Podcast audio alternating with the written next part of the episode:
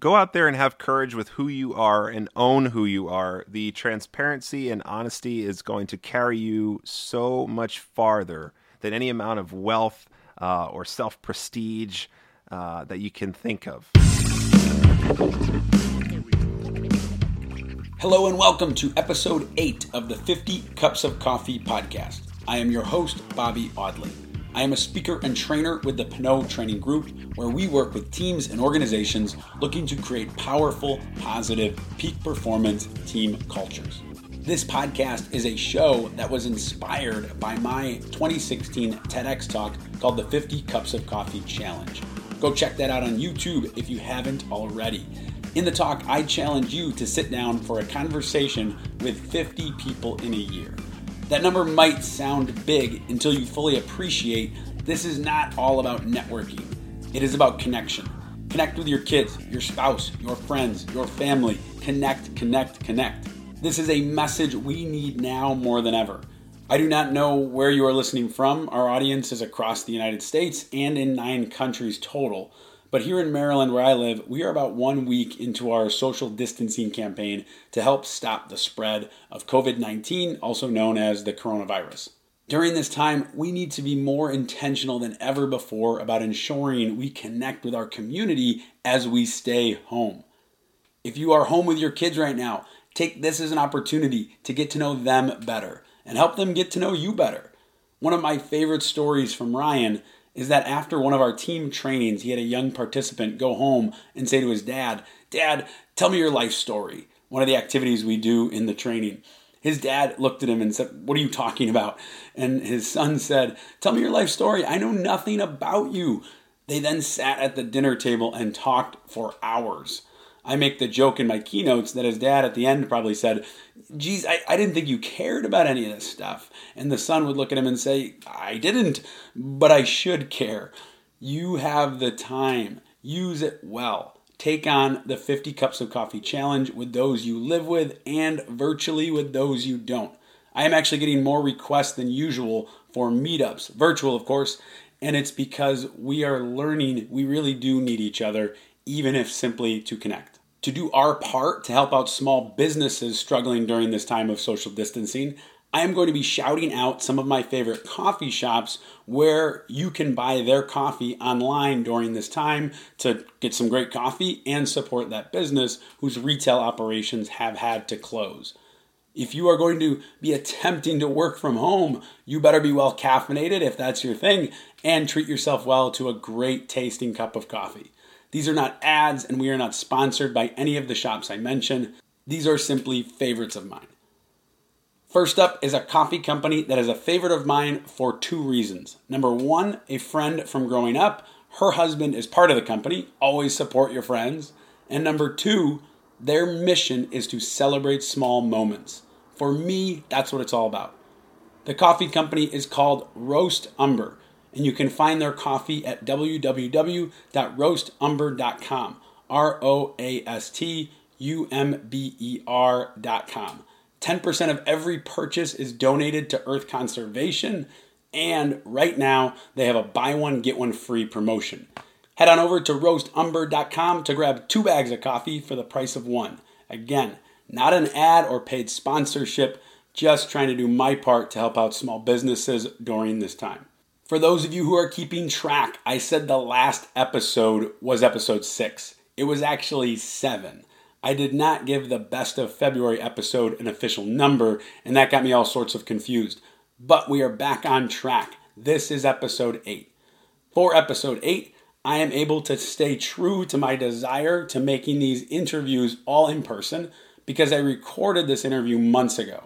However, be prepared for some Zoom or Skype interviews in the future, as I am anticipating this virus lasting long enough to make that necessary to keep the show going. And I certainly do not want to put the brakes on the show, especially with some of the guests that I have coming up. But for now, we do have another in person conversation. For today's episode, I sit down with entrepreneur and friend Shane Yeager. Shane is the co founder of Digital Creative Visionaries, or DCViz. DC Viz is a complete video production service company that Shane co founded with his girlfriend, Celine Destasio. During my cup of coffee with Shane, Celine was in the room, and you will hear her jump in and offer great story ideas for Shane to share. Together, Shane and Celine have built a company that has been named on Entrepreneur Magazine's Best Company list in 2018. Each year, Entrepreneur Magazine identifies businesses that are mastering the art and science of growing a business. Their words. They said they look at revenue and customers, management efficiency, innovation, financial evaluation, and business valuation. And in 2018, DC Visionaries made the list. Shane and Celine have worked with the US Coast Guard, MasterCard, the app Calm, which is a personal favorite of mine for meditation. If that's something you could use right now, again, uh, a plug that isn't paid for in any way, go check out the app Calm, C A L M. They've worked with Doritos, Blink, NPR, and that is just to name a few. These are two entrepreneurs to follow. I interview Shane for this episode because Shane and I met in college and he actually created my first demo video as a speaker. A video I hope no one can find anymore. Not because of Shane, he did a great job. It's, however, a long time ago for me, and I hope I've improved considerably then, as, since then, as a speaker. Last thing I will say before we dive in since Shane and I are friends, we went a bit all over the place at times, and I did my best to edit this episode effectively so that it flows nicely for you. Per usual, the first 15 minutes or so is so you can get to know Shane and the business. After that is all content. I ask my final question Do you have a cool 50 cups of coffee story? at about the 40 minute mark, and there's another 20 minutes of the show after that because Shane has tremendous 50 cup stories. And again, I cut them pretty sharp so that the story is there. So if you notice some, if you're a keen listener to audio and you notice some quick kind of break lines from one point to the other, it's because I was looking to get all these stories in there and keeping these episodes around an hour. As you are about to learn for yourself, this man is a connector. And no matter who you are, you will learn something new from Shane about connecting. Please enjoy my cup of coffee with Shane Yeager.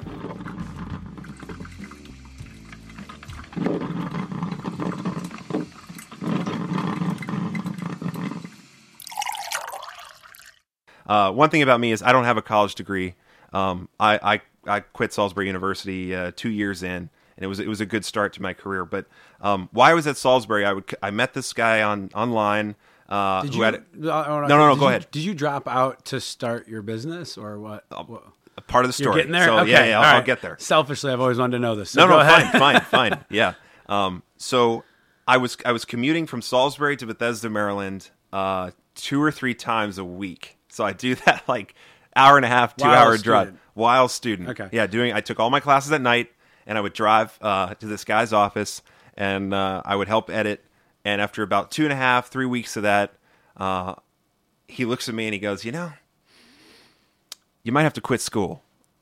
And I said, "Why?" And he said, "Do you want to go around the world with the Beach Boys?" I said, "Yes, I do." and he goes, "How old are you?" And I, I just turned 21 at the time. And he's like, "Great, because you had to be 21 to go on this trip." Uh, there's this new camera. It's called the C300. Do you know how to use it? I'm like, "Yep," and I had no clue how to use Yeah. it. And I went home and I read the manual, and I'm like, "Oh my god, this is this is amazing." So I, I, I called a professor at Salisbury, who some may know. Her name's Paul Morris, and I talked to her and I said, "Paul, what what should I do?" And she, there's You silence. called the right professor. Oh, mo- yeah. most definitely. Yeah. She was friends of my, my roommate, etc. And uh, and she goes, uh, "Why are you calling me? Go. School's always going to be there, man. What are you crazy?" That's great. So yeah, she advised me. She said, "Definitely got to quit this." I, I told my professors, and they were like, "Why are you talking to me? Get on the bus. Go." Yeah, yeah. So then, uh, yeah, I, I through just this meeting and putting in those hours of driving. You know, at the time, people thought I was just crazy. They're like, "What are you dumb doing this for free? Driving all these miles? I mean, this is costing So you." you were literally out, you were on the road with the Beach Boys. Oh yeah, yeah, yeah, yeah, yeah. Yeah. I mean, like we traveled doing a tour and so so so it was or- the 50th anniversary tour. It was Brian Wilson, Mike Love, and we traveled all around the world. We did all the major venues in the United States, and then we went into Europe. And I mean, this was you know weeks at a time. Um, I've been to them all. Red Rocks, Oslo, Norway, uh, the beautiful venue that's in uh, England, Royal Albert Hall. I mean, on the stage, you know, you feel there, there's. I, I can't even explain it when you go to a. I mean, it's like the Beatles, right? You go to the major sold out venue. You're forty thousand people in in or is it Utah? at the Ring of Fire festival and you're standing on stage with the Beach Boys, you feel like you're part of the event, right? Like Yeah. they, like people came to see you. And that gave me such a rush. I'm like, there is no possible way I could do anything else in my life. I have to be in this business. Yeah. This is incredible.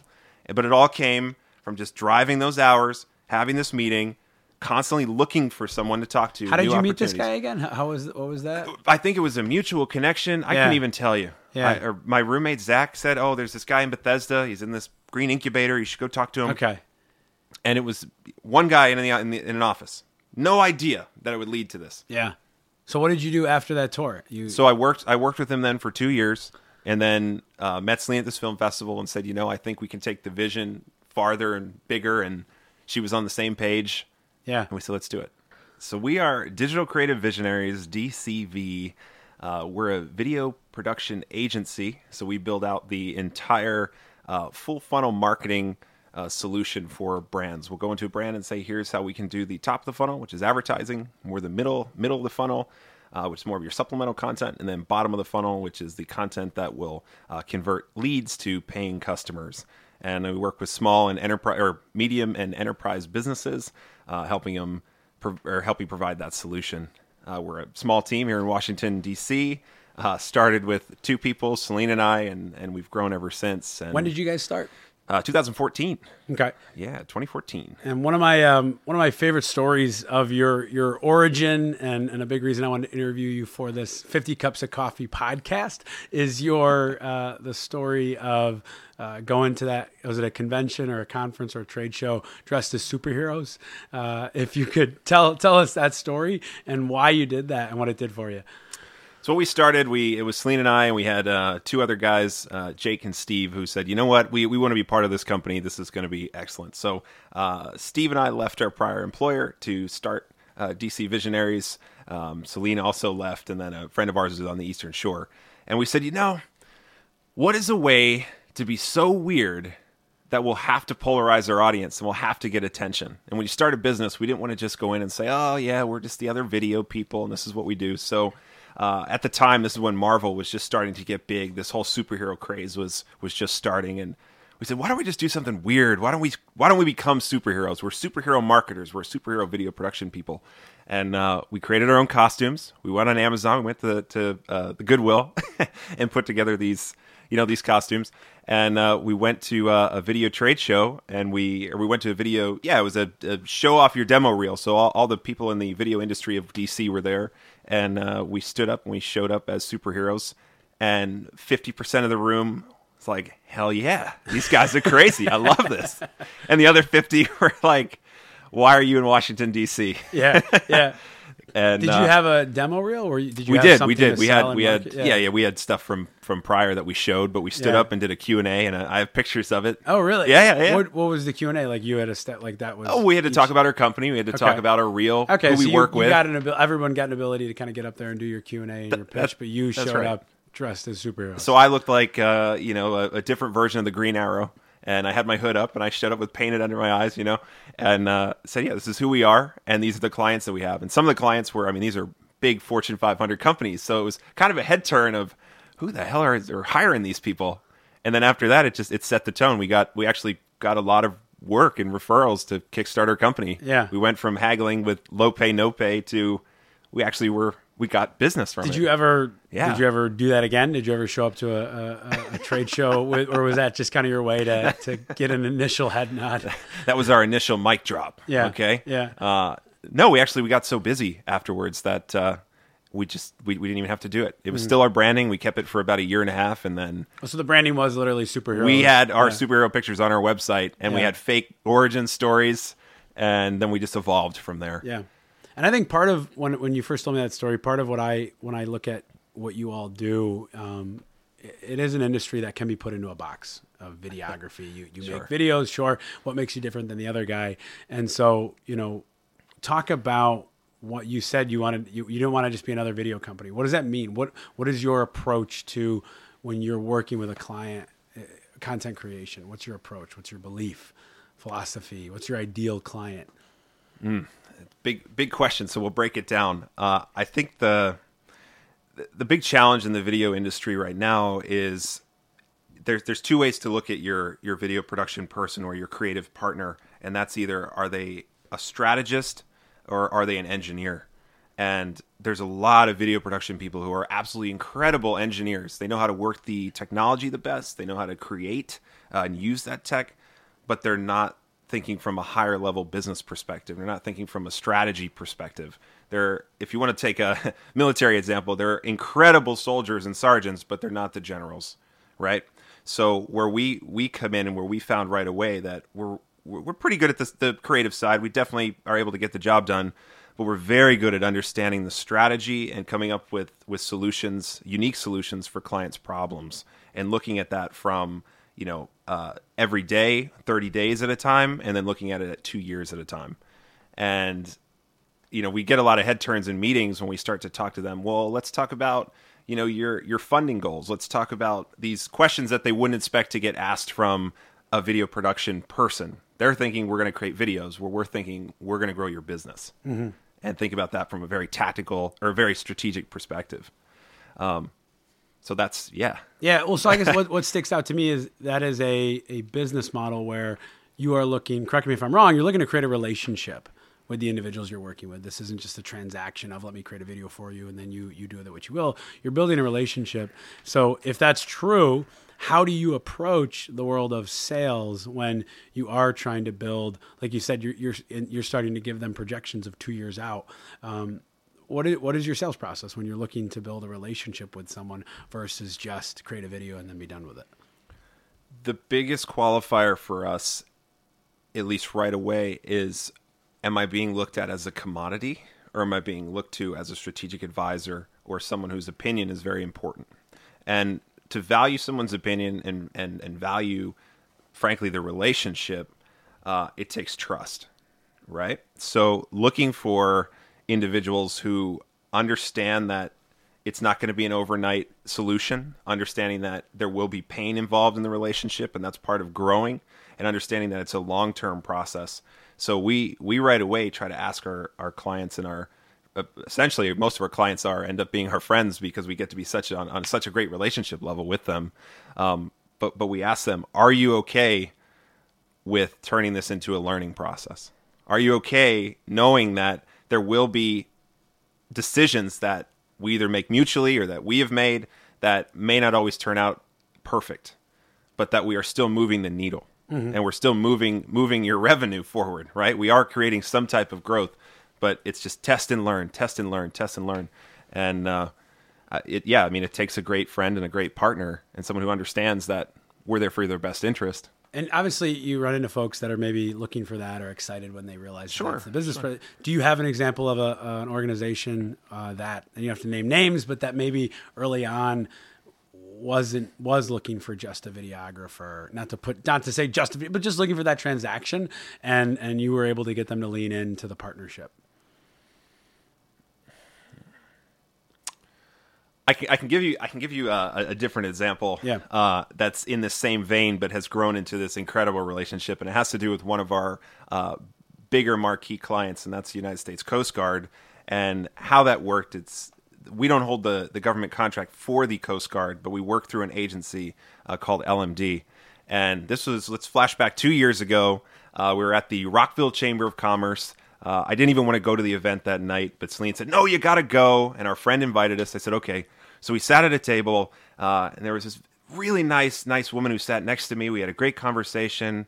Uh, her name is Karen, and she, she ended up, she was the principal of LMD agency. So I thought nothing of it. We had a great conversation, a couple laughs, and okay. And I just said to her in that meeting, I, I was practicing something about being very direct on what you want. And I was kind of a, I don't want to say law of attraction, uh, you know, hippy dippy type thing, but I, I just said, why don't I just make it very clear? So I walked up and I said, Karen, you know, I know you're in the government contracting space.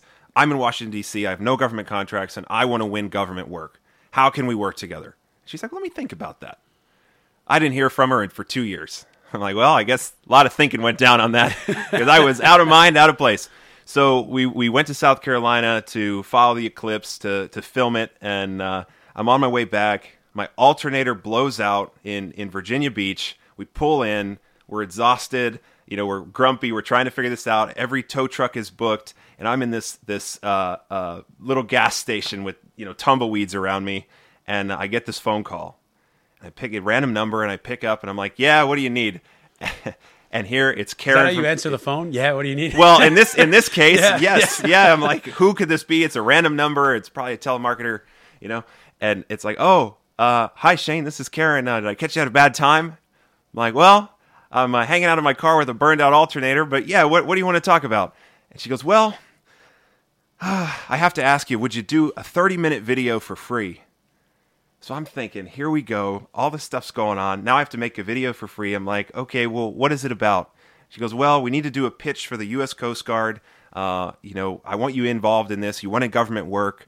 Uh, if we get it, it, it- it's going to be about a $45 million contract. And I said, done. Let's do the 30 minute video. Okay. She's like, well, it's not guaranteed and it's going to be many days of work to get this done. I said, I don't care. We're going to do it. So they came to our office. They they filmed everything for this RFP. It was this you know thirty minute video answer to the RFP, and uh, about f- uh, three months later, we get a call, and they go, uh, "Well, we won." And I said, "What?" And they're like, "And you're going to be the vendor for all the video. We just loved working with your team. Let's do it. Let's try it." So we we go down to uh, this is about another couple months later, and our first job we go to. Uh, uh, uh, it was for the port security unit in Petaluma in Florida, and uh, we film. We have this this this excellent uh, excellent shoot, and uh, the, the account rep calls us and he goes, "Well, the Coast Guard they just they just weren't happy. They just weren't happy with the whole flow. They they said you guys were you know were too slow. You weren't you, you know you weren't you weren't getting it done quick enough. And they're like, I don't know about this. We get a call two hours later, and they said, Oh, but they saw the final cut. You're hired for every other job.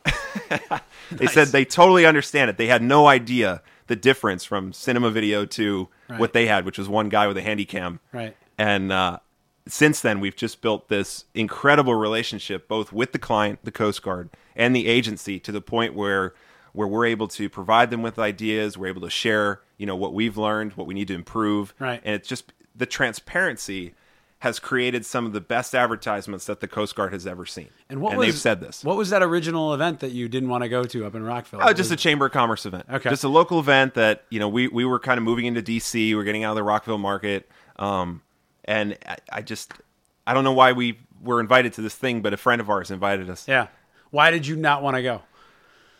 I don't know. I, I think we had other work we had to do, and I was just, I just being a whiner. No, but that's why I asked because I think for the most part, it's it's kind of this concept of you know you, even if even if you're the most extroverted connector kind of person, you still don't want to waste your own time. And and if you go to an event like that, that nothing comes from, you can you probably did for two years. Well, you know, you, you get to a point. You get to a point after you've run your own business for a while where you've done all these networking events, and you're like, okay, I've, I can't run into any more insurance and bankers. I, Yeah. I just can't run into any more of these guys. And uh, but then you realize, and you take a step back, and you're like, yes, but say yes to everything because you just don't know, right? Start was that your approach at the time? It Is that why you were going to those, those chambers? Was Yeah, kind of I saying yes mean, to all these sure I mean, opportunities for connection. most definitely. Yeah. most definitely. I mean, you don't. Uh, What did you go to? What were like in addition to Rockville Chamber? What is what is some of the other stuff you you were going to to start the business? Celine and I were, were at a point where we would go on Eventbrite and we would look at every single event that was going on because we're here in DC. I mean, it's a happening place for events. And we would say yay or nay and go down the list and try to fill our days when we had no production of let's just meet people. Because we just knew that relationships, DC especially, is run on relationships. Mm-hmm. And if you're not meeting people constantly, stirring the pot, Yeah, you, you just don't know, right? And there was a lot that we started our business. Neither of well, I didn't. I've never had a real job. I've started companies my whole time, so I'm self taught and everything. And I didn't have that corporate experience. Celine had some corporate experience, but still not in the ad agency world. And we knew that there was a lot we didn't know, right? And there's a lot that we had to test. So we're like, what's what better way to test it than take your pitch, go to a networking event, pitch it, see mm-hmm. people walk away, refine it. People stay, great. Improve, Keep improve, doing improve. worked. You know, So how do you how do you do, you know when you're starting out you're going you're going on Eventbrite and you're finding as many places you can go to and many people as you can talk to. Right. Now you're at a point you know that was 2014 2019 you're I imagine you're busy enough you're traveling enough you're all over the country doing this work. Very. How do you keep that same uh, philosophy approach to obviously building those relationships matters. And and not only that the core of my question too is is we spent two hours talking today. I can't imagine I'm the only one you do that with. You're not you're not cutting them off at hey, this was a 30 minute meeting, we're done. You're you're serving people, you're talking to people, you're engaging with people, both you and Celine. So how do you manage that while while traveling and run? You're running the business. How are you also building the business at the same time? Sure. I mean, we use LinkedIn to its full capacity. That's for sure. Uh, and we we find very targeted people. We reach out to them and we say, "Hey, we're in this town. We're here now." Talk about that. So you use LinkedIn to its full capacity. You're targeting people, reaching out. Walk people through that because I think a lot of people All right. don't All even right. know. Celine, that can I give away step. the secret sauce? Yeah. No, I'm giving away the secret sauce. I don't care. This is your piece of advice. There you go. So what we've what we've done, we use a software that's called Dux-Soup, and what Dux-Soup allows us to do is send inv- invitation requests uh, about 250 per day, or less if you want. But uh, what we can do with that then is use that with LinkedIn Sales Navigator. So we go on to LinkedIn Sales Navigator. We would say, well, let's just we did this in Denver and it worked out wonderful. So we said we're going to Denver. We're a week away from that trip. We would go in Dux-Soup. We'd say we want to talk to marketing managers uh, of 500 or 50 to 200 uh, person companies. So we select that. I think there was like 400. You then write a canned message. In this case, it was you know personalized, but more general. Of hey, this is our company. This is why we should talk. If you're interested, let's sit down and let's sit down and chat. This isn't a this isn't a sales meeting. It's just we're new to Denver. We're out of our city. We should just talk. You never know.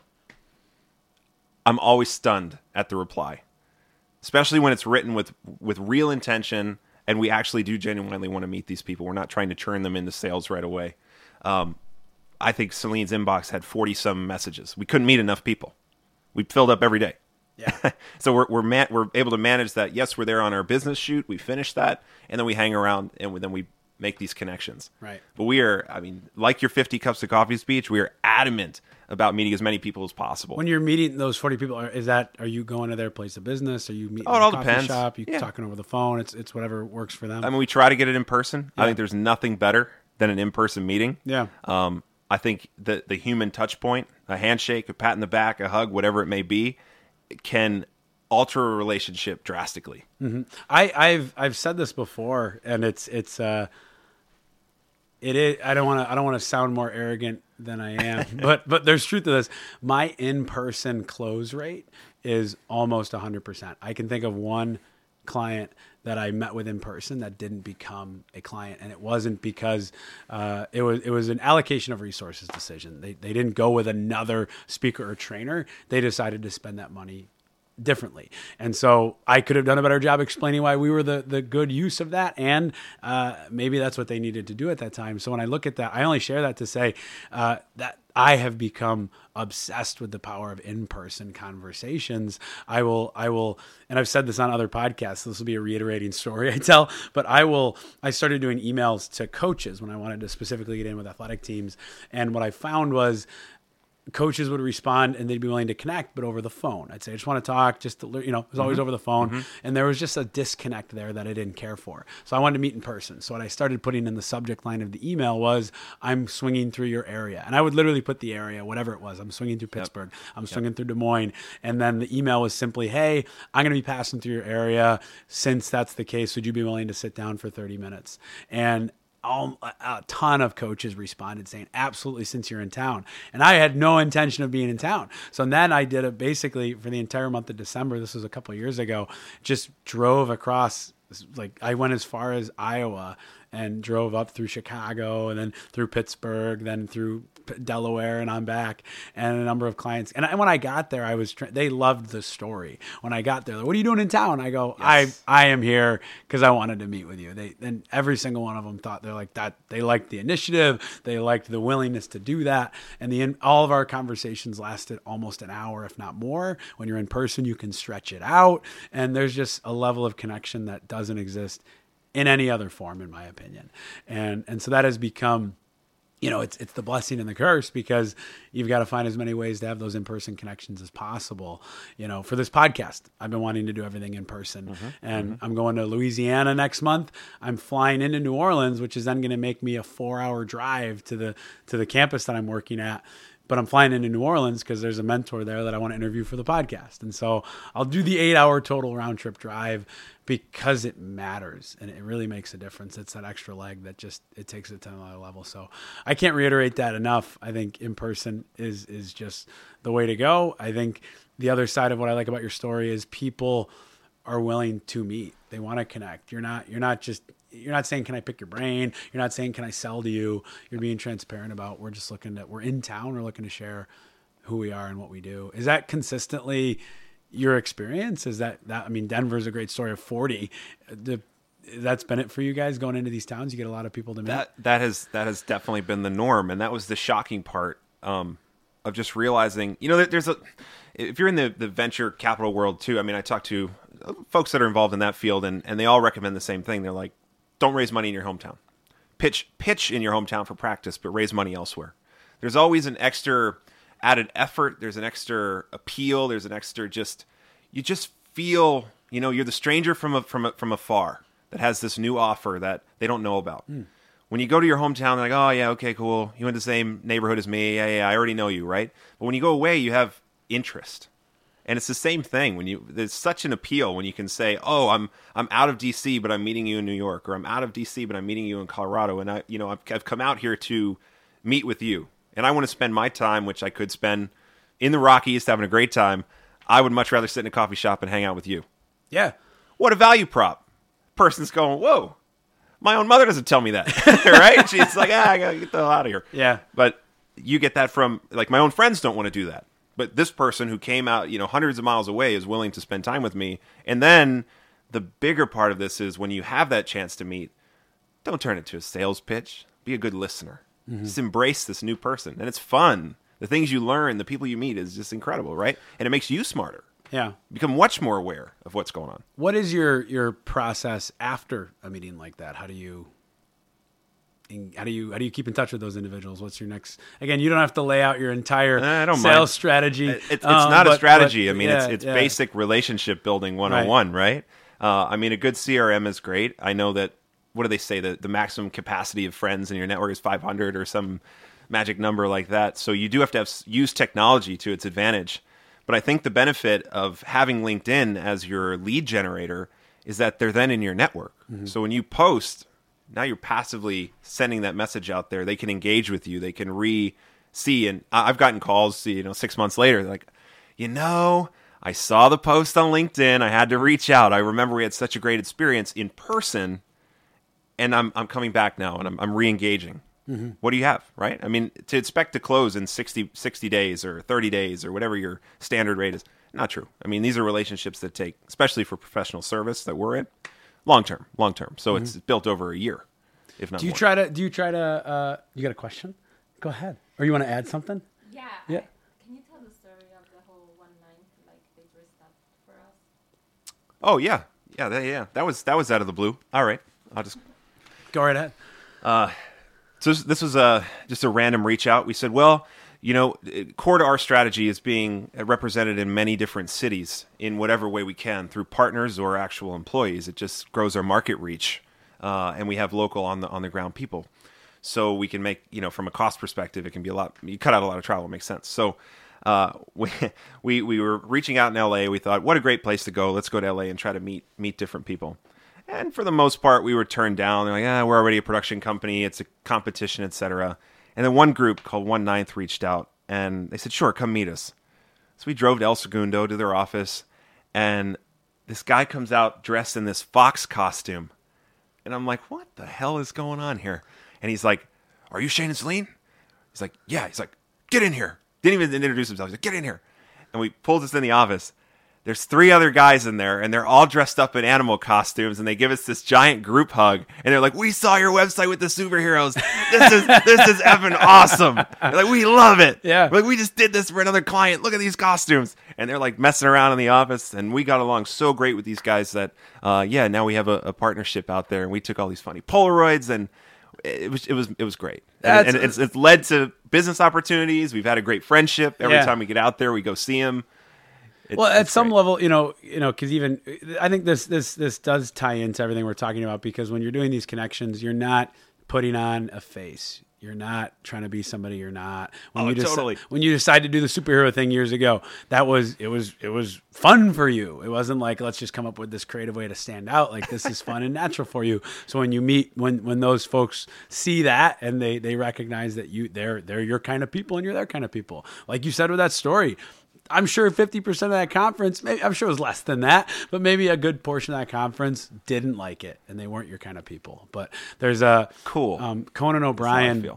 he- one of his podcasts, the, the, uh, Conan O'Brien needs a friend. I love that podcast. And on it, he was talking to one guest. I forget who the guest was, but he says, if nobody hates you, then nobody loves you. That's right. And and it's not saying go polarize the world and make people hate you, but it is saying take a stance for who you are, take a stance for what you believe in, be yourself, have some humanity, especially when you're building relationships like this. You don't want to build a relationship with some, you know, blue chip company because it'd be a great contract and in the end of the day you hate every minute of it. You don't enjoy it. It's not fun for you. I have a friend who uh, started a gym out in Delaware, and he he was doing personal training on his own with athletes for a long time, and that's what he wants to do is to train athletes. And he buy he leases this gym space for it, and as soon as he leases the gym space, you have a moment of like, I gotta.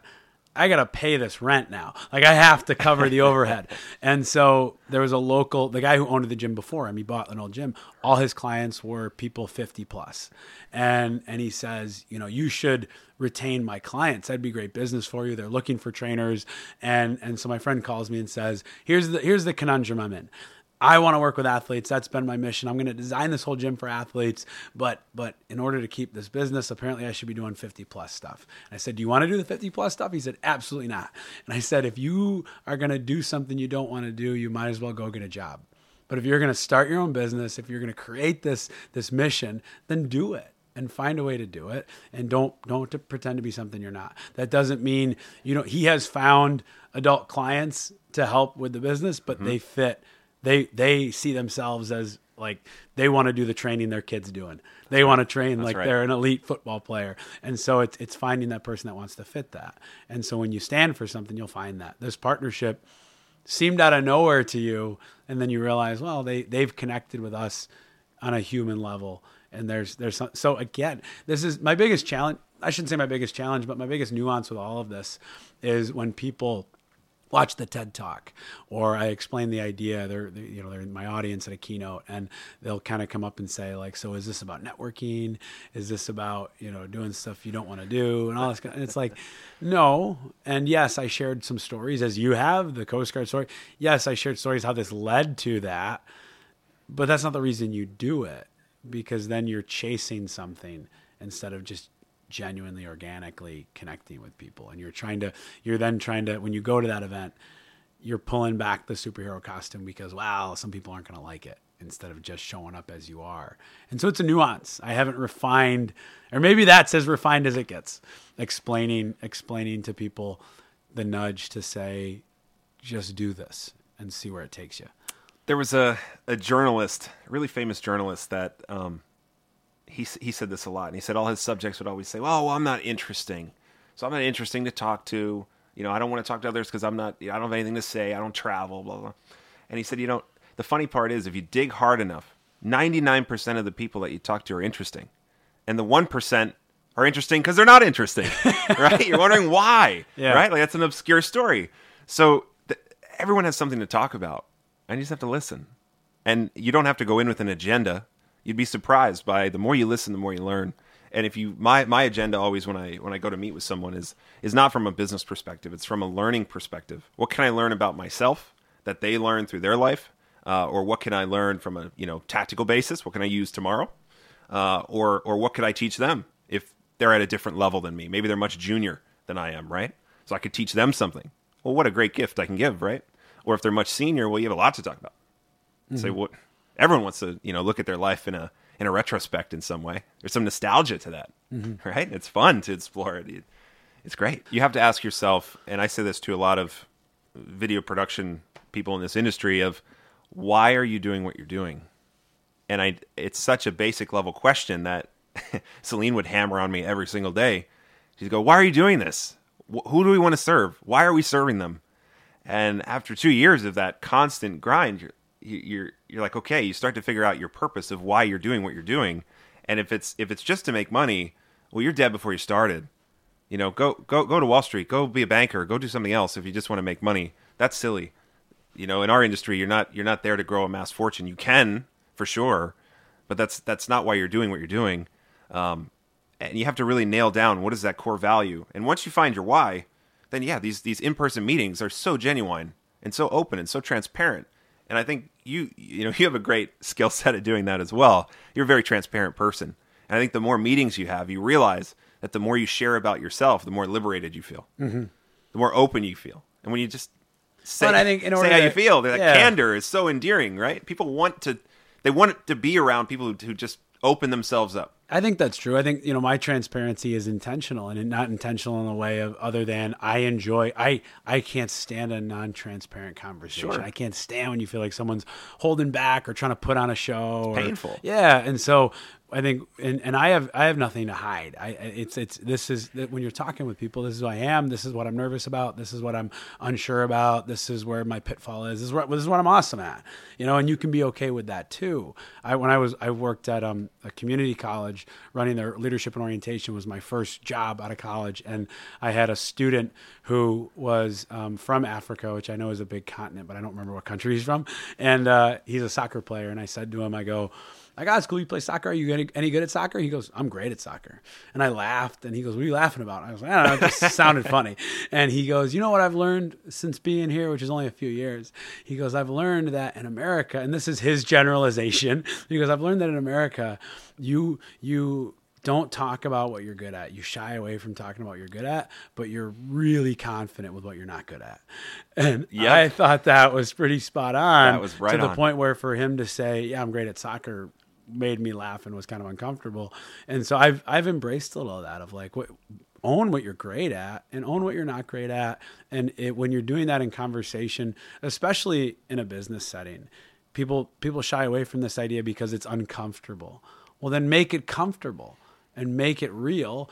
And when you do that, it does open people up. Not all the time. I certainly will come home and my wife will say, "How was how was that meeting?" And I'll say, "Ah, man, like I I laid it all out there. I I was fully transparent, and they they still just gave me canned responses, and that's okay. They're not bad, but I know that for me that relationship is not going to go anywhere because if I'm partnering with somebody or or we're working together, I do want to know who who you who are you really as a human being. So just be yourself instead of this version. Our our slogan with our agency is "We create courage," and why we why we really nailed down that is that when we thought about it at a core level, that's really what it takes to be great for your brand to be great at marketing and advertising, and that's to tell the truth of what you're about. And that doesn't mean you have to show all your flaws. That's fine, but be transparent on, well, at least on, from the strategy side. What are we great at? What are we not great at? What do we what what can we actually put out there that's real? Can we show if someone walked into our company and we took down the facade of this corporate what what what have you veil? Could they see that in our advertising? Yes or no? And if they're not there yet, they're not having the courage to share who they are. I mean, culture is so so important. And culture essentially, that's a big word, but it's essentially what is your organization's habit? What are the habits that you've ingrained? That's what culture is. It's what what I loved your example when you interviewed the guy at the Ravens when he said, "Well, that's how the Ravens do it." Well, that's their culture that they've ingrained over months and years of practice. That said, do it this way. Trust me, you'll have a much more fulfilled life or a much fulfilled, you know, skill set or etc. And that's what culture is. So when they say they come to these organizations and say, "Oh, we have you know bad culture, etc." Well, that just means you have bad training and bad processes that are rejecting people. It's you, you're you're rebuilding and retraining. You know, after 30 days of something, you start to develop a, a, a habit. Well, if they're great, you're creating great habits. Yeah. They're bad, you're building bad habits. You're building, and that's what happens. Many bad habits builds a bad culture. Yeah, that's uh in that book Work Rules that I told, we were talking about earlier. Okay. The first I'd say third of the book is focused on hiring. And and Mm-hmm. he acknowledges in the beginning of it saying, you know, most training books, he was in training and development, talent and development. He said most training books start with the training side of things. I'm not trying to say that's not important. And hiring is your first job to make sure you're hiring people that fit your culture. It's the he quoted the Zappos reality of, of what is it, after two weeks they offer you two grand to leave, uh, and if you take the money, great, enjoy. You're, you're you're better off wherever you're going, and if you turn down the money and say no, I'm I'm more into what we're building here at Zappos. We've won. We've won, Right. right? So you're you're getting the right people on board. Um, you mentioned Harry Swayne saying, you know, when the the story was uh, coaches would call him and say, "How did you get that player to play so well?" Like he was just he was uh, uh, his words were he was an ogre for us. he was just just a, a pain in the butt to work with. How did you get him to play so well? And Harry's answer was, "We're we're the Ravens. Like you come here, this is the bar." I love how he said it. He goes, "We have a bar that you have to reach. We don't lower that bar for anybody." We don't say, "Hey, you're such a good player. We're going to lower it so you can walk over it and be part of the team." Now that's the bar. You have to reach the bar in order to be a part of this organization, and that's that's the end of the story. But what does it take? Yeah. It takes courage. Got to toe the line. Say no, we're not going to compromise. Doesn't matter. Doesn't matter. Yeah. I don't care what the new trends are. I don't care what uh, you know what you did before. You're going to be retrained, and you're going to do this. And that's that. And that's why we win. Yeah. Right. Yeah. Do you have uh, uh, folks that look at you and say, "Ah, that's that's not what we want. We just want a videography firm," and and they go elsewhere, and that's the end of it? Or do, are you at such a place right now where the point of my question is you are connecting with so many of these folks that I have to believe by the time you get to uh, point of sale, people really get what you're all about. We've had folks that we've worked with that have gone elsewhere and have come back. We've had people who've worked with us that have gone elsewhere, not come back, but still evangelized for us.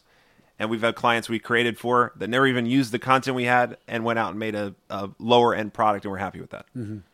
In the end of the day, I'm I'm cool with all those as long as I know. And again, I, I it's not a selfish thing, but as long as I know that we did the best we could with the best intentions, with the budget that was there, that's never you, you've never done your client wrong. Mm-hmm. You know, you do the same for your friend.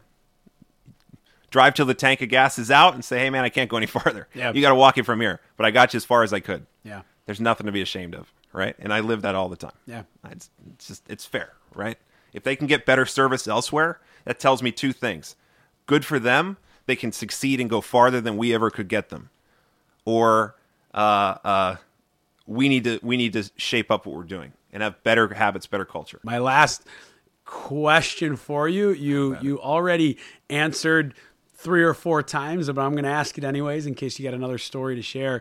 Is is um, do you have a really good 50 cups of coffee story? So similar to the, the story you started with, you go to this this chamber meeting and, and you meet someone that doesn't reach out for another two years, but it leads to this contract, and it doesn't even have to be business related. Maybe it was something just in general, just a personal connection uh, that that you are doing so many of these in person meetings.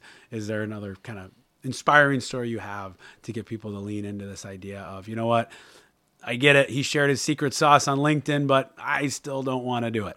Uh, a final story to get some folks to lean into I can that. I can give you two or three. Go ahead. So let me let me give you one that has to do with DC Visionaries. So when we first started, uh, we we never had a real office space. Uh, we were working out of my home in Rockville, and then we had a co-working space in DC that was very expensive. So we went there. We were doing that for a little while, and uh, through LinkedIn again, um, random guy reached out to to Celine.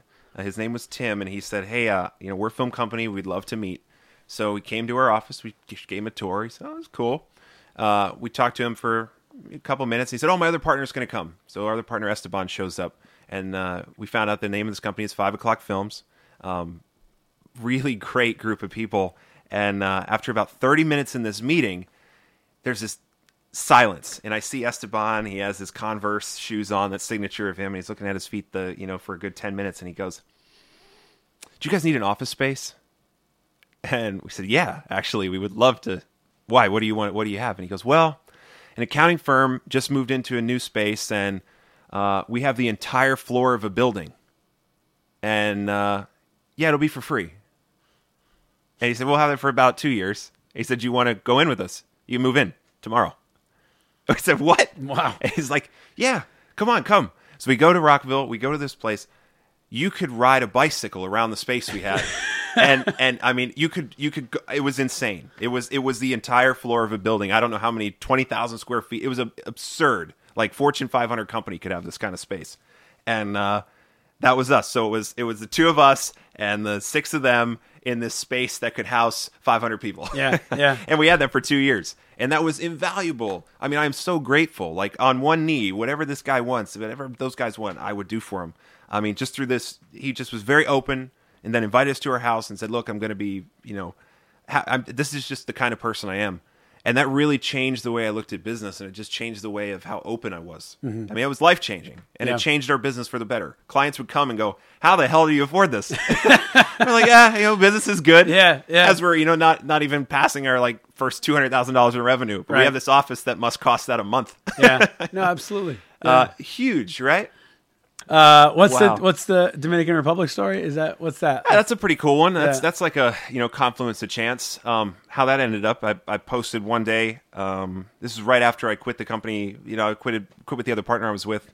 Um, that got me on the Beach Boy tour, and I said, well, I just want to do something really cool uh, for my birthday. I just I'm turning what 23 or 24. I want to go somewhere. And a guy that I really didn't know, I, he was from our eighth grade uh, accounting class that spoke one time. I think I met him once or twice. He he reaches out on Facebook. He's, "Ah, you know, you want to go to the Dominican Republic?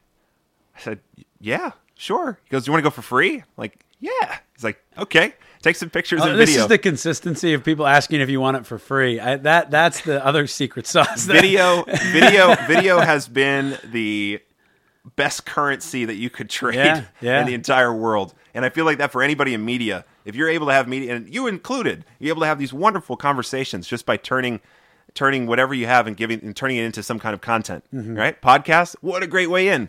So we get this free trip to Dominican Republic, and uh, we end up, you know, we we give the guy his, his content and everything, and he's happy with it. And at the end of this, well, before all that, but at the end of the trip, uh, these these two older ladies are in our swimming pool, and it's a very strange location to have these random people just swimming in your pool. So we go out, and we're like, oh hey, This is at the this- the place at, the, at his house. So it's kind at his house. Yeah, yeah, yeah. It's at his at Do you his know home. these- No, at his home in in the Dominican Republic. Okay, but you know these older ladies. no idea just- who they are. They're just Swimming in the pool. so you walk out and there's two people you don't There's know swimming. two in the people pool. swimming in the pool Okay, in so kind of a private, hearing you know, private correctly. residence. Okay, yeah. yeah. And uh, we're like, oh well, we'll go talk to him. We start talking to him, and they're like, oh yes, we're this we're this uh, you know missionary group from from Pittsburgh. And I'm like, oh, I'm from Pennsylvania too. Oh, tell me all about it. We have this great conversation. They're like, yeah, well, uh, we also need uh, we're looking for people who do video to help tell the story of what we're doing here. And I'm like, oh, you don't say. So we start talking to them more, and they said, well, why don't you come back with us next year? We're this traveling group of missionaries, and we help, you know, take care of, um, we give medicine and water filters to these uh, individuals in Dominican Republic. So said, this is a great story. You know, obviously we just started our business. We have nothing going on. We're like, oh, what a break. This is amazing. So Flash forward a year later, they pay for a trip. We go to the Dominican Republic. Uh, we start filming, and then again, you just start meeting more people. They're like, "Oh, do you want to meet the owner of the water filter factory?" We go, "Okay, sure." So we drive halfway across the island, meet these people. Here we realize that uh, they are in this incredible state where they have to leave the Dominican Republic. They're suing the Dominican government for millions of dollars. Dominican government did some very interesting things with their property lines and borders, seized some of their assets. It was the largest private uh, lawsuit against the Dominican Republic that's ever existed. We were there at the time of the crisis, interviewed and filmed all of this content. So we have this documentary that's brewing, right? And uh, now they're eight years later. I think they're just wrapping up the or starting to wrap up the case here. So we'll we'll have this follow-on documentary from this that we're going to release Man. later down the road. And it all just came from just being so open and trustworthy to just start talking to people. So here's my question because at some level, I do think, you know, there's going to be people listening to this that are inspired by this. And I think there's going to be some people that are like, screw this guy. Everything he touches is gold. And he meets two women are just swimming in his pool. And, and that leads to this thing. He's meeting this guy in Bethesda who sends him on tour with the Beach Boys. Is that how every interaction is? Do you have do you have horror stories? Do you have maybe not horror stories, but do you have moments that like you are this I'm talking to anybody kind of guy? Do you have moments where it goes nowhere? Oh, most definitely. Yeah. I think you have many that don't that don't go anywhere. But I think as you talk to more people, you start to be very attuned with who's who's really full of it, who's telling the truth, and who is someone that genuinely believes what they believe.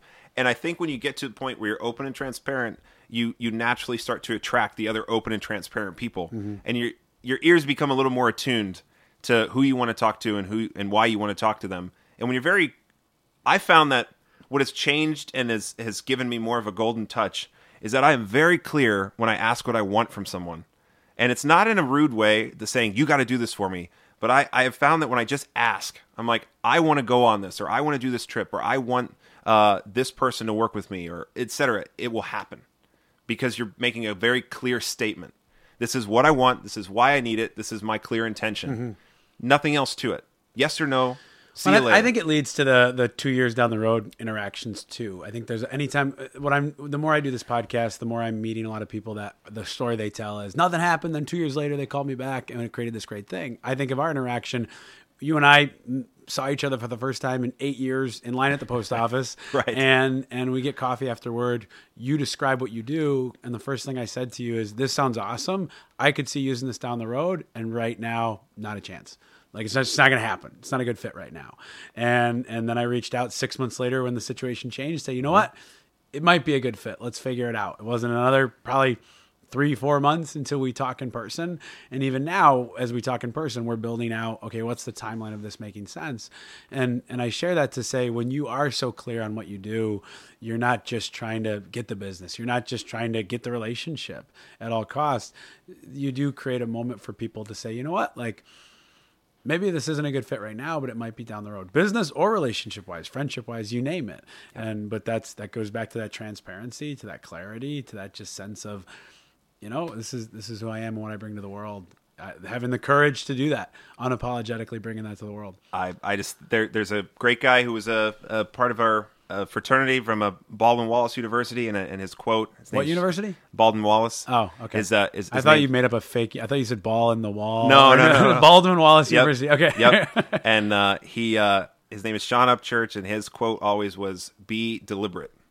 And I always looked at that and I said, you know, that's what does that mean? You know, in, in college, I was always like, what is what is he talking about? Be deliberate. He's like deliberate conversations, deliberate actions in life. Have a purpose of why you're doing what you're doing, and if it's a purpose that's always improving someone else's life, you're being deliberate with your life. You're moving something forward, and that's what's going to stir up all of that. I mean, we've gotten crazy things that have happened. Like, uh, got to interview Clint Eastwood. That was amazing. We met through other friends to go on all of these different music venues where we meet these celebrities all the time, and it's uh, celebrity chefs, you name it. It's great. Yeah. And it's just because we're deliberate. We're saying, look, man, I want to talk to famous people. I want to elevate myself and move from where I'm at today to be at their level tomorrow and then beyond their level the next day. But to get there, not through a cutthroat way, but through an added value way. I, Did you have every time? I, I like when you walk over. This is good. what else you got? The whole Peru story. Oh my goodness. There's just. I- I'm just telling you. goes. The, the, the, I'm telling you, the You title have of this is yes. going to be Stories with Shane and Celine. Shane tells the stories, you give the ideas. This is good. the funniest part is that like our combined goal in life is one of our favorite movies is Forrest Gump for the fact of one it's I mean it's a great movie but just I've wanted to live my life very similar to Forrest Gump. I come from a very small town in Pennsylvania. You know, it's, it's like, hey, we got out of there. I mean, community is amazing, but there's just so much more to the world that I wanted to see. And when I watch Forrest Gump, I'm like, that's what I want. I want to look back and be in all these pictures and be part of like the world as it turned and be that person. And just how do you do it the same way Forrest Gump did it? He would just fall into these things through chance because he would, you know, d- dumbstruckenly fall into these conversations and then just end up in the insanity. But then instead of panicking, have that ability to be loose and just say, "Sure, I'm here." Mm-hmm. Right? Mm-hmm. And I mean, I know it's fiction, but I'm trying to make it not fiction. Yeah, yeah. Uh, same with the Peru story. Uh, I know Celine wants me to tell us one. Tell so- it. Oh man. Okay. We so could so go for three hours. All right. All right. You tell your you need a good editor. Uh, the you now. Yeah, Is this, right? is this your strategy? No, go. we got him for short clips. We got him. So, again, we we had a random connection. Uh, we reached out online. There was a group that was doing a, a, a retreat about the environment uh, up in New Hampshire, and I couldn't go on this one. But Celine said she wanted to go. She has a background in working for the Nature Conservancy and environmental groups, and um, I said, okay, why don't you do it? It'll be really fun. And it was about media and storytelling for the environment. So she goes up to New Hampshire, uh, does her week retreat, comes back, and is like, oh my god i've met the best people right and i'm like okay she, so who did you meet who did you meet and uh, she said there's this wonderful indian girl named pooja she's so cool but she's going back to india and we just got to stay in contact so we stay in contact and again a year later we we run into uh, her online, and she goes, "Hey, uh, I'm going to be in the Peruvian Amazon. I'm with this amazing environmental group, and they need storytelling. I'm teaching media workshops with you know, young individuals, uh, but I need you to come in and really do some high end storytelling." We're like, "That sounds amazing." So booked our ticket. This is all on our you know own dollar to get there. And then we found out that you know the organization would cover everything, but we were like, "Who cares? We just want to go." So we we got into Peru, um, went all the way down to the Amazon and followed monkeys and told this great story for two weeks in the Amazon. And it was the most enlightening experience to be with actual researchers who knew what they were talking about, and then seeing firsthand. I mean, this is when the Amazon was on fire, so to be relevant, to be okay, I can participate in conversations now about the Amazon because I was there. Um, it was incredible. Uh, and then we came back and we've we've just spoke at a video show about our adventures down there, what we learned. That's turned into opportunities with large brands, Canon offering to give us free equipment, uh, this lighting company to give us free equipment, and it's like this giving of not going there with an agenda to make money off of this group, which then it ended up they they would give us money. Then these other brands would give us money. People would give you opportunity. I found that most of our free work or our done with heart work has created more opportunity than the for money work. I like how you said that done with heart work because is- it it's not you know especially when you're running a business.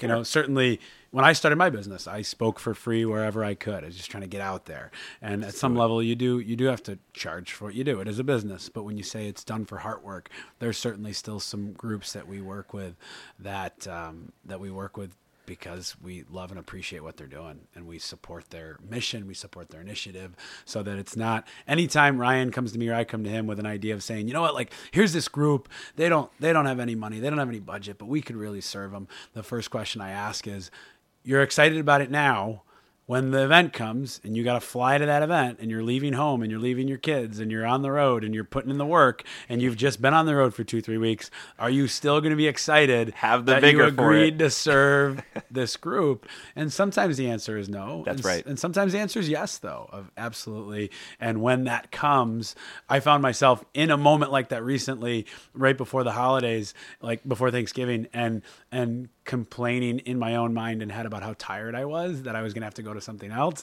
And i thought no no no no don't like it's this kind of again it, you know you don't have to you get to but you do. Like flip the switch and say i decided to do this because i know i'm going to lose myself in it. It's going to be great. It's going to be fantastic. And this mm-hmm. group deserves the work that we have to bring to them. Mm-hmm. And and and and yes in your instance it led to something more it doesn't always and it can and so just go into it it's from the heart work that's really good for I'm sure.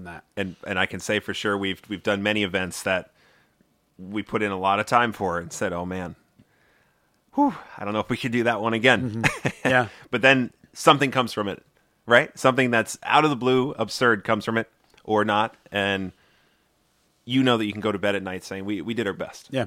From the outside looking in, you started this hugely successful business right away. And and from a place of of you were working you had clients you were doing your thing. And so because you and I because you had made my early early stage demo video people would always ask me like hey you, know what's up with Shane? What's he doing? And I, I always I was like I don't know but I think he just dropped out and started his business. It's working out for him. And uh, so it's cool to know kind of the stuff behind the stuff there because that's a really uh, a, a awesome journey cool story to be able to I can say that n- most, and this is true, I think for m- many entrepreneurs, but not all of them, is that all the overnight successes, all the overnight successes took a very long time to get there.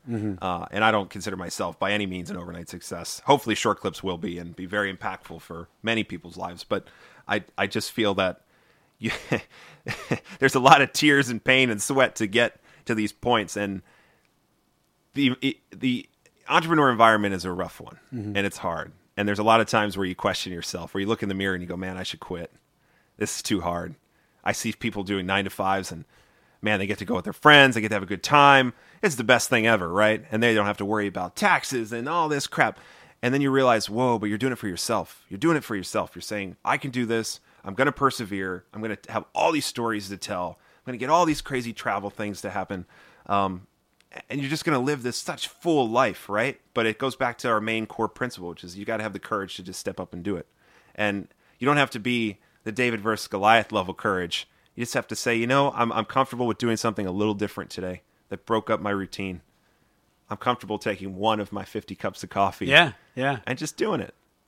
Um, you've talked about the kind of so you're you're traveling the country, you're building these networks. Mm-hmm. Uh, It's certainly clients, but it's also people that do the work you do. Most definitely. Which which uh, reminded me. So uh, you you and uh, Celine are creating this short clips uh, software, right? Is it a software? Is it a platform? Talk about that because that when you were talking to me about it earlier, that's the first thing. I, th- I mean, it is these networks around the country. So let me just take a step back to explain why we started it and then get into what it actually Yeah. is. So well, what it is, Short Clips is essentially it's a marketplace similar to Uber where you can source a creative talent on the web.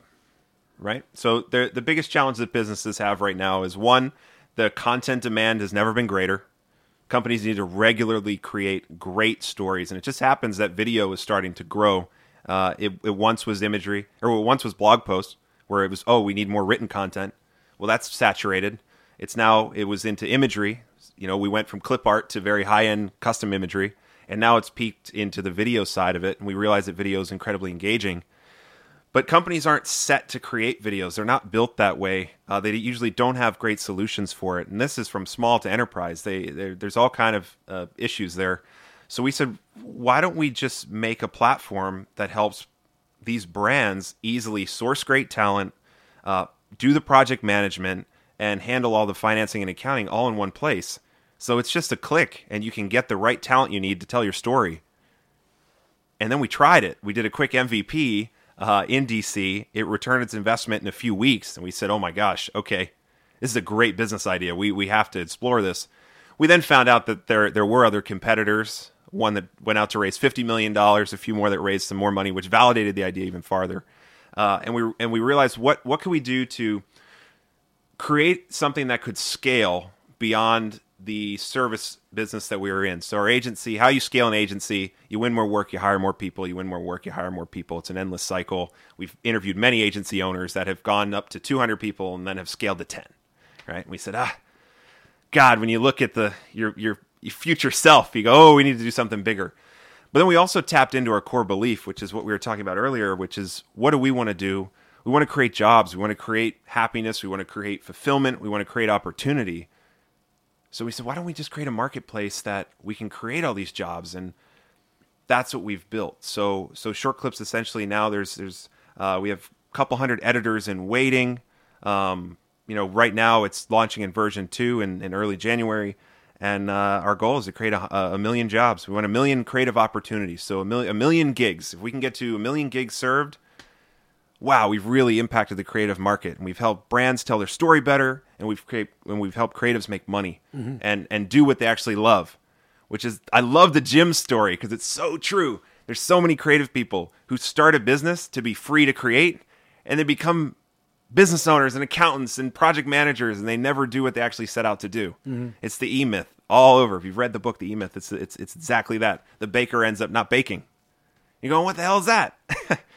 But then you talk, and I don't want to ramble here, but you talked. We we did a shoot with eBay, and eBay mentioned a lot about this this pseudo entrepreneur, this micro entrepreneur, where all they most people don't want to be entrepreneurs, but they want to be like sub entrepreneurs. They'll they'll everyone's entrepreneurial at heart, and they have that entrepreneurial spirit, but they just need help or they need that partner to help do fulfillment for them. Either hand over the take care of the money side, take care of the shipping side, take care of the talent issue, one of those points, and then they can focus in on their niche. That's And- what they mean by the sub entrepreneur. I don't I, I don't remember the exact term, but it's yeah, it's it's like the and it's not a entrepreneur, it's it's none of those negative words. It's just think about an Uber driver. There's plenty of people who want to be Uber drivers that are doing entrepreneurship to survive, to pay their rent, right? But if you actually said, "Do you want to open a cab company?" I bet 99% would say hell no. Mm-hmm.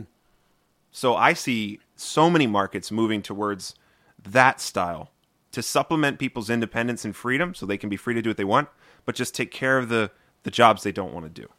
So how do people find you? How do they how do they reach out to you guys? A lot of ways. I mean, we do a lot of a lot of inbound marketing. You can find us on uh, again LinkedIn is, is my hotspot. I just I love that platform. I think it's a gold mine right now. Uh, and then just email us. Go right to our website. Say hey, I want to know about marketing. I want to. I just want to talk. What's your website? dcviz.com. So dcviz.com. And uh, earlier next year, shortclips.com. Awesome. Yeah, probably by so yeah, you, you said January, right? So That's right. by Mid mid January. We, put this out there. It'll be out there for people to find, find and search. Uh, Celine, what do you got? Short clips with a K. Oh, yeah. I'll make sure it's spelled. Short, K L I P S. So short clips. Okay. Got to Awesome. be techie and change it. So, you know. Uh, I can't thank you enough for sitting down to do this conversation. Like I said, I, this is this is definitely uh, part part one of, of, of, of 50 cups of coffee with Shane and Celine. Uh, anything you want to make sure we, we add or say before we sign off? No, I think you did great, both of you. Awesome, cool. Celine liked it, so if you don't, then uh, whatever. to each your own, Our right? audience of one enjoyed it. This is great. to each their own. Yep. Some are gonna love you, some are gonna hate you. Uh, anything else you want to say before we sign off? Yeah, actually, I, I do want to say one last thing, uh, and this is my my ode to everyone. Uh, go out there and have courage with who you are and own who you are. The transparency and honesty is going to carry you so much farther than any amount of wealth uh, or self prestige uh, that you can think of. Go out there and just be who you are and do it incrementally. It's not a flip the switch, change overnight. It's how can you change a simple habit that you're not happy with day in and day out? And how can you continue to do that 1% increase every single day? Because it's a compounding effect. The 1% turns to 2 to 4 to 8, and it, and it, does happen. Um, and be very clear with what you want. I've said this many times, and this comes from this marketing, cool. But just in your general life, be clear with what you want to achieve and why you want to achieve it, and always have the intention of how can I achieve what I want through serving others. And if you look at that every single day, of uh, Celine and I do a, a funny thing before we go to bed. We say, "What are three things we're proud of today? What are three things that we're grateful for today? And what are three things that we we can do better?" And we do this little nine exercise. And I know it sounds hokey, game changer. Made our relationship better, made our business better, made our, our self worth and self esteem better. Didn't help my waistline, but it helped everything else. And and uh, you know that's that's I, I just I, I can't stress that enough. Yeah. And constantly find that grat- that point of gratitude every day and, and create others. Create others that feel the same way about you, that you're giving them such value. They Yeah. have gratitude. Amen. That's all. Thank you. Thank you, you, Shane. Bobby. Thank, Thank you, you. Celine. this is awesome. All right. Cool. To the next cup. To the next.